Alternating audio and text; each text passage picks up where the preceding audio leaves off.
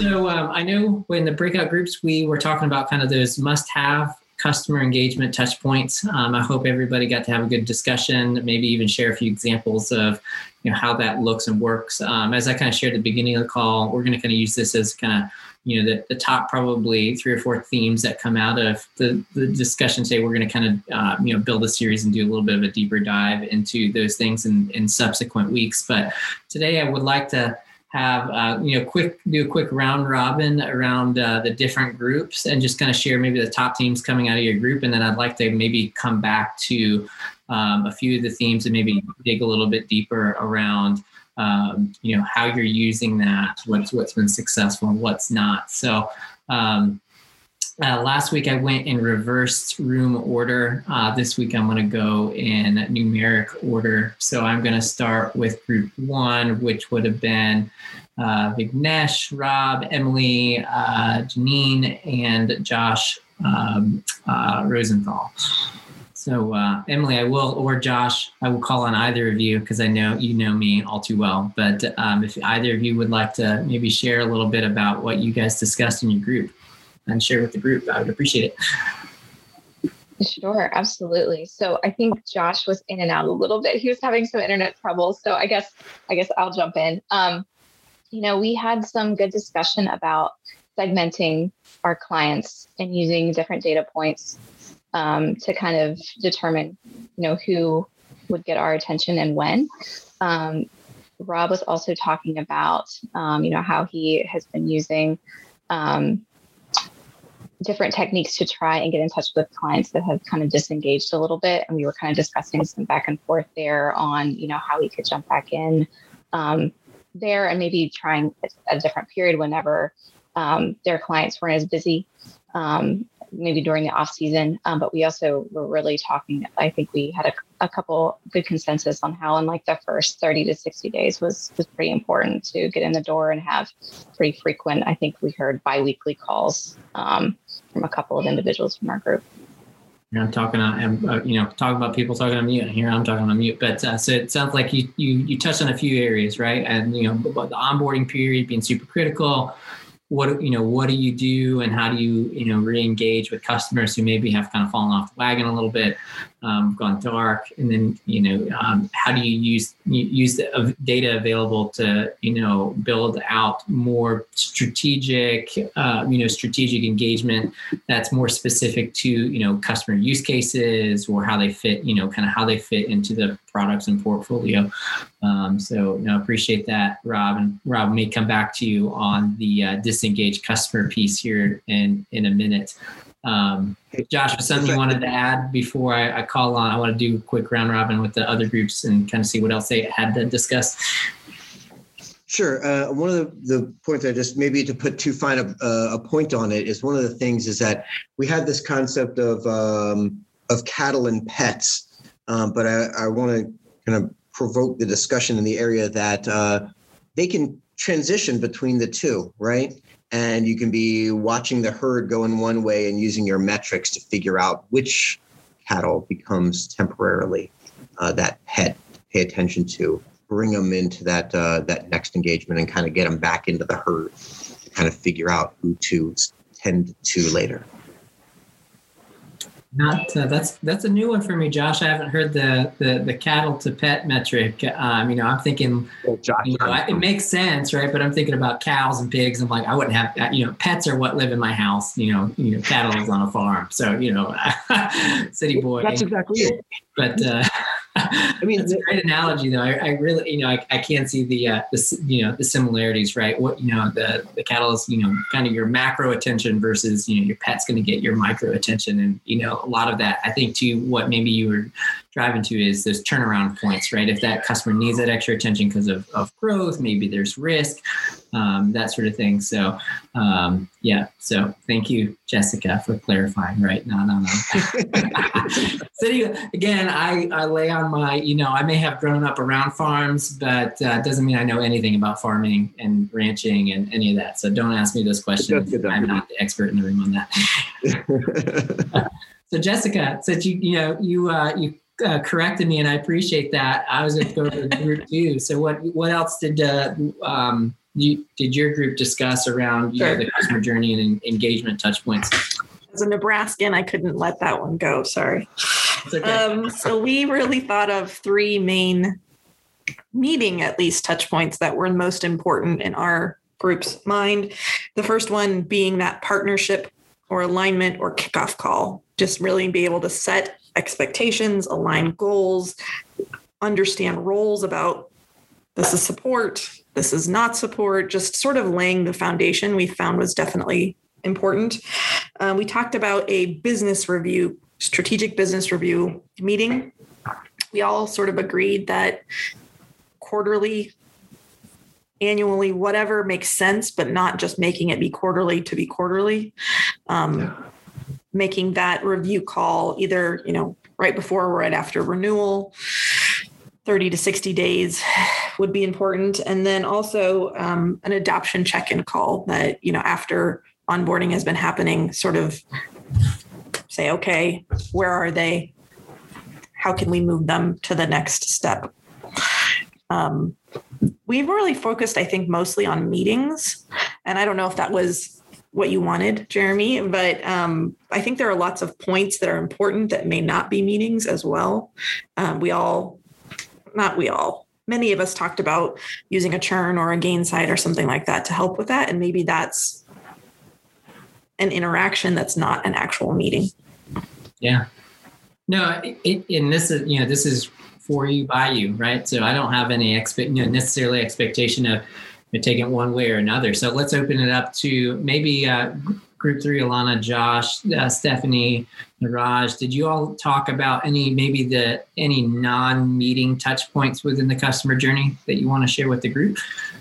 It's somewhat. So so let me take a step back and then I can get to that. So we talked about, so we had a very interesting group in our, our group is kind of interesting is not all of us are in SaaS, not all of us are in traditional customer success roles, but there's a lot of overlap, overlap and alignment. Um, so we, we talked a lot about the, the way that we try to engage with customers and frankly, in some cases, you can't have regular meetings. So the meetings themselves become somewhat secondary, especially if you're in a um, in a region that doesn't necessarily support meetings very well. I think um, uh, Tripti was talking about that a little bit. Um, trying to get access to people when they're not necessarily interested in speaking with us um, creates a whole separate set of problems and a slew of, of, complications with how you're trying to build out a formal engagement plan. Um, Alana had some really good examples of what an engagement model might look like, but then uh, that doesn't always fit because sometimes customers just don't want to meet with us. So we did talk about like the underlying reason to have the meetings. And this kind of goes to the question that you asked, Jeremy, right? You can't just have a meeting for the sake of having a meeting. You have to have some sort of value conversation and uh, some of the things that I, I spoke about with ServiceNow is we don't always meet with customers. We explicitly make an effort to not meet with certain customers because there's really no reason to meet with them if we're just going to have a meeting. So what we'll do is we'll send them key metrics, key performance indicators, um, things that they can see that they're making progress, but not necessarily have to schedule a meeting at that point in time. And then that information could potentially feed into a quarterly business review, an executive business review, something that's a little bit higher level with people that can make decisions about what's next. Um, because then it's it's about who the key decision makers are rather than just the tactics of trying to get through the day-to-day work. So that was the biggest part of our conversation for group three did i miss anything stephanie or, or alana or tripti i mean i'm sure i did but no that was a really good summary that's awesome. Now, J- Josh, yeah, I'm actually surprised you didn't have a whiteboard for your, your discussion. it's there. It's there. I, I, didn't draw it. That's why I was thinking. You know, I'm sure he's got it, you know, mapped out on a whiteboard behind his office, uh, you know, behind the camera, so to speak. But uh, no, I think you're right. You know, the every part of the journey, whether it's in front of the customer or, or you know behind the scenes, so to speak, ha- will have some impact on the customer journey. And uh, being intentional, you know, and that's kind of really what we're trying to kind of frame up in this discussion, right? Being intentional with, you know, stop sending blanket emails to your customers and getting you know getting more specific in how you want to engage so i think that's spot on um, so thanks for sharing uh, last but certainly not least, uh, group uh, group four, which would be Amy, Eileen, Marcus, and Paul. Uh, anything that uh, your group discussed that you want to add to the discussion? Uh, our group focused mostly around training and also change management. So, how do you help train your users, and how do you help um, the upper levels, such as the ex- executive buyers and the um, the facility sponsors? How do you help them train their users, and how do you help them enforce any sort of mandates that have been placed that people actually have to use a product? And so, we talked about you know just little one minute snips that can be sent out on a regular basis from uh, from an educator educator. But the most important thing in doing that is explaining or answering the question, you know, if I do this, how does it benefit me?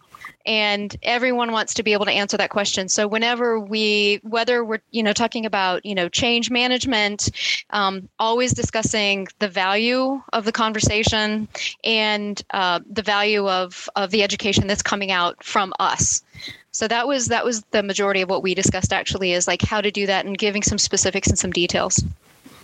Change management is is is uh, I would say an underrated uh, touch point that doesn't get enough attention. Right? We we talk about listening, we talk about onboarding, you know, we talk about adoption and growth, but uh, we don't often, you know, the the topic of change management doesn't always come up in those discussions of you know how does if I move button X from you know center of the page to the right page, what does that do? What's the impact of that? Right. That's a very simple example, but um, you know we're talking about technology. We're talking about you know it may not even be SaaS services, right? But whatever it is that we're selling and supporting into these customers does have an impact on their business case and their use case. So um, I think that's really good. Um, I actually, I think Jessica asked a really good question, um, and maybe I'll, Amy, I'll pass. I'll start with you, and then maybe we can go back to the group. But um, around, you know, kind of around change management and training. Um, you know, do you have any, you know, do you have any recommendations that have helped you, you know, frame up that conversation with customers? I do not. Most of what I've been doing is actually just based on previous experience as a director of operations. And so I recently pivoted into the CSM management and directorial operational role and trying to build that out for the company that I work for now. So for me, it was just working with, um, you know, having been on the other side and what would i have appreciated as a director of operations um, I don't have any particular recommendations on training materials, but it was also just being able to answer that question from the perspective of the user. And and I think that's what's really important too is you know just being able to get those questions out there to your users whether it's you know gatherings something similar to what you're doing here coffee hours finding out from them specifically what helps you um, and then building your resources around that you know because for us in our in our company it was um, being able to make things portable making them accessible in very rural areas.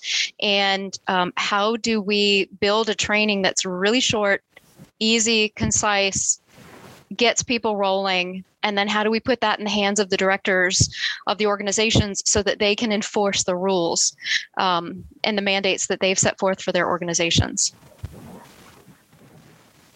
well, that's good. Any anybody anybody else in the virtual room have anything that's kind of helped frame up that discussion?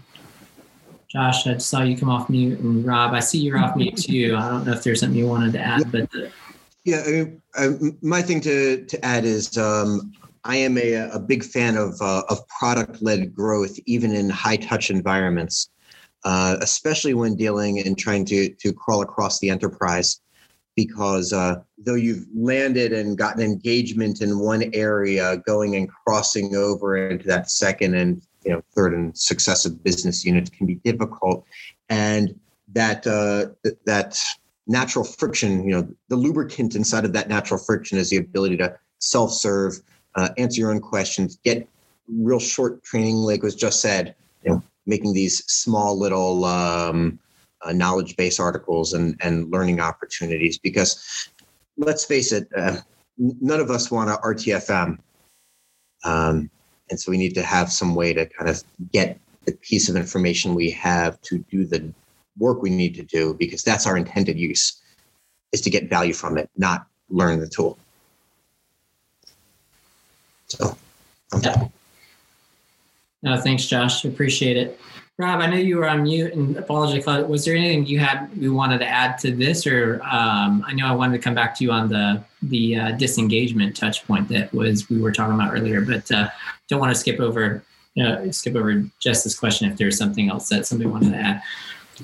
No, this was a great conversation, and I think um, you know the whole point is to help our customers be successful and and we need to feel successful doing our job as well. And so uh, sometimes it can be frustrating when you're trying to engage with somebody, but you're just not getting any feedback. And so uh, in our group, we're just talking about how I was going to focus this month on those difficult customers. And I don't know their situations. I just know that they don't reply, or if they do, it's very short. And, and I know it's a busy season.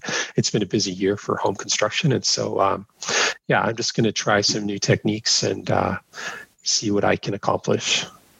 Hmm. So, yeah.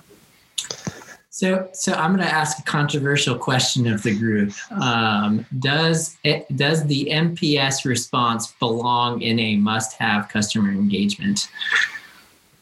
I'd love thoughts either way. Josh Zamora, what, what, what are your thoughts on this one? I, I, think absolutely yes, and and actually, it's not so much the NPS response as much as the power of the engagement that comes with the NPS, right? So I don't necessarily care, and we, we measure NPS for our teams, but I don't necessarily care what the score is in a lot of cases. I care are we responding in a timely fashion, and then using that uh, that opportunity to create some more engagement with the customer, um, and I think that's kind of the underlying value of NPS in my mind. NPS, if, if it comes back as a nine or 10, that's awesome. That's fantastic. If it comes back as a, as a zero or a one, that's awful, but we have something to do with it. I worry more about those customers that don't respond at all. And what are we doing to engage with those customers at that point in time? The NPS is just an easy avenue towards engagement. Yeah what was the what's the statistic? It's like nine, isn't it like ninety three percent of customers go uh, you know don't respond. I could be making this up on the spot, but I remember reading something. You know, one of one of our you know many LinkedIn customer success influencers posted out there a while back, and it was you know that ninety three percent should be what scares you, not the seven percent that you know, actually provide you that feedback because you know that ninety three percent could just up and leave tomorrow, and you would have no idea. So that's you know it's a great call out. Uh, Marcus, what what would you like to add on on the topic of NPS and it being a critical uh, or not critical customer engagement? Yeah, I I, I agree. Uh, you know, NPS is it's not a critical tool, but it is a extremely useful tool in you're getting any responses you get is engagement with the customer right? And that allows you to really understand you know who is willing to potentially talk to you right? You know you know we're always trying to figure out you know especially if you have a large account you know let's say 500 users or 1000 users it's really difficult to know who's engaged not engaged. And so any response i think is critical. And I, I agree the the score is not as relevant uh, in the grand scheme. And, and I always like to challenge the customer when I respond back to say, great, you gave us a five. You know, why didn't you give us a, a three or a seven?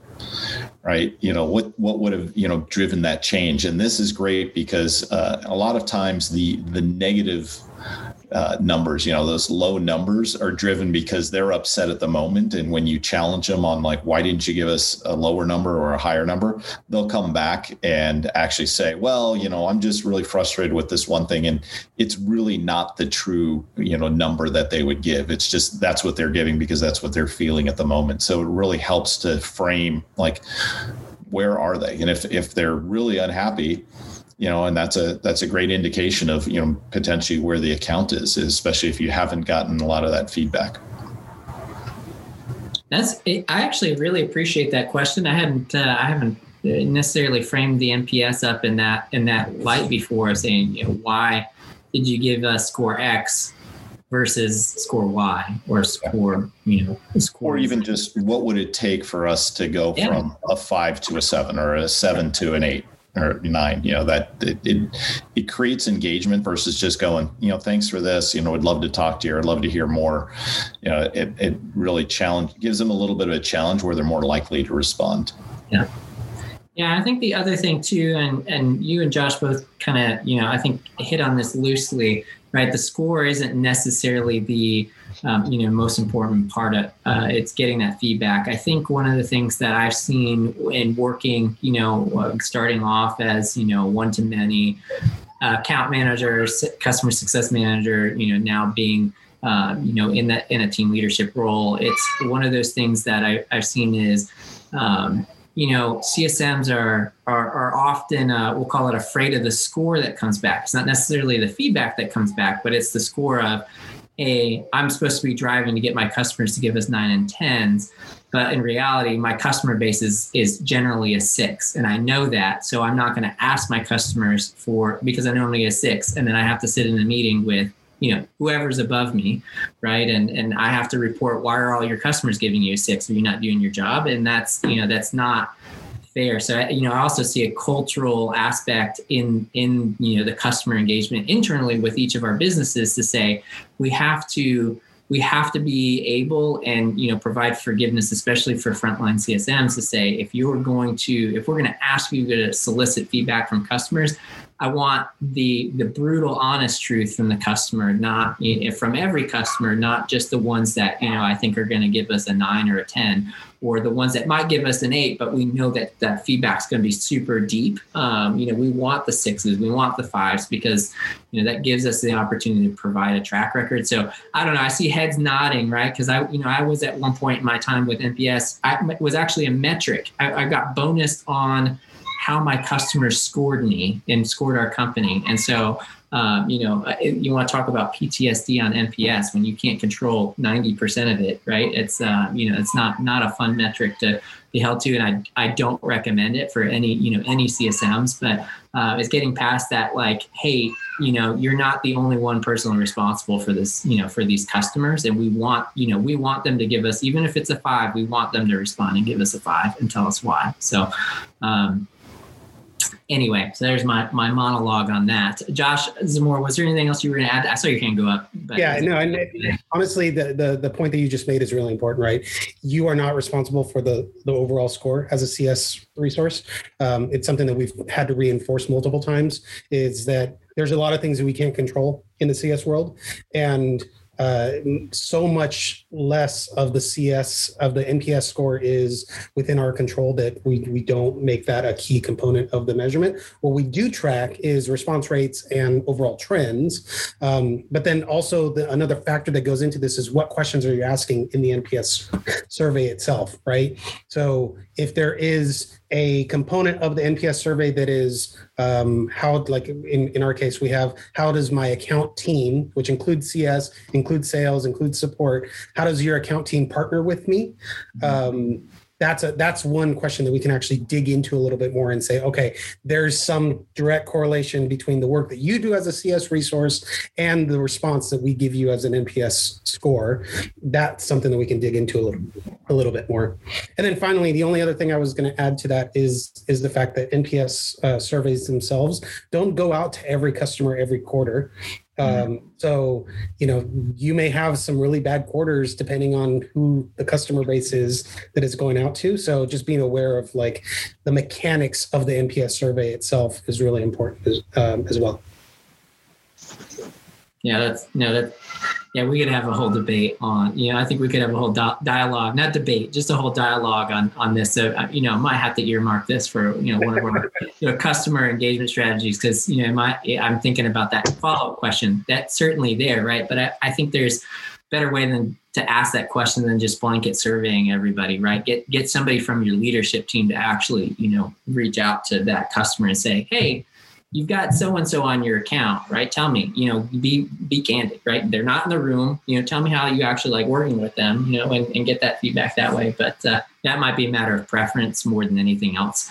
Um, so, but anyway, I digress. Um, Haley, I want to call on you real quick as we wrap up here because I saw you post a little bit in the chat around um, uh, the change management. So I want to come back to that real quick. Maybe share a little bit of your thoughts on what you were sharing here, since I know Jess, uh, Jessica had asked that question earlier. Uh, there we go. Sorry, I'm back in office today and I'm getting used to having a headset again. um, but I've really liked ProSci's approach with the ADKAR model, um, having awareness, desire, knowledge. Um, oh, I forget specifically what it stands for awareness, desire, knowledge, ability, and reinforcement around change. And that's their approach. And um, so that's something that we've been trying to bring to the table so that there is overall project management, um, sponsoring of change, and reinforcement. Um, and that's really the cent- the center of success. So we've been trying to build some resources internally with that approach in mind from ProSci.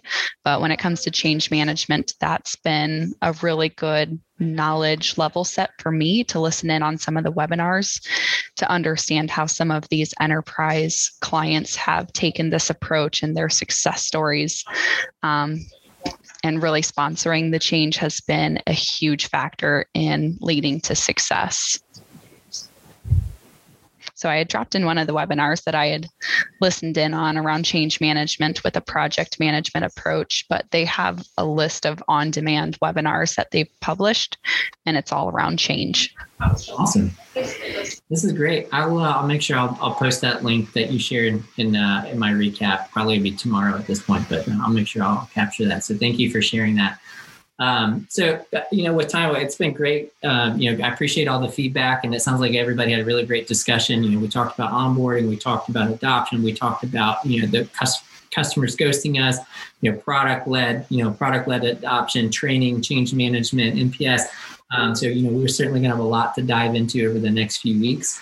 Um, encourage you, y'all are going to get a, you know, follow up survey. Speaking of NPS, you know, uh, you know, we have automated. Please, uh, you know, continue to send in your feedback. Um, and if you ever uh, want to be a host, just you know let us know in there, and uh, be happy to have you and, and, get you trained up on that. But uh, thank you all for the, the feedback and your time today. I wish y'all a you know great rest of your short week. Um, you know at least for those in the states, and I will catch up with you all next Tuesday. Hey guys, thanks so much for taking the time to listen to the Gain, Grow, Retain podcast. If you liked what you heard, please take a moment and share the podcast with your friends and colleagues and subscribe. We really appreciate it. Talk to you soon.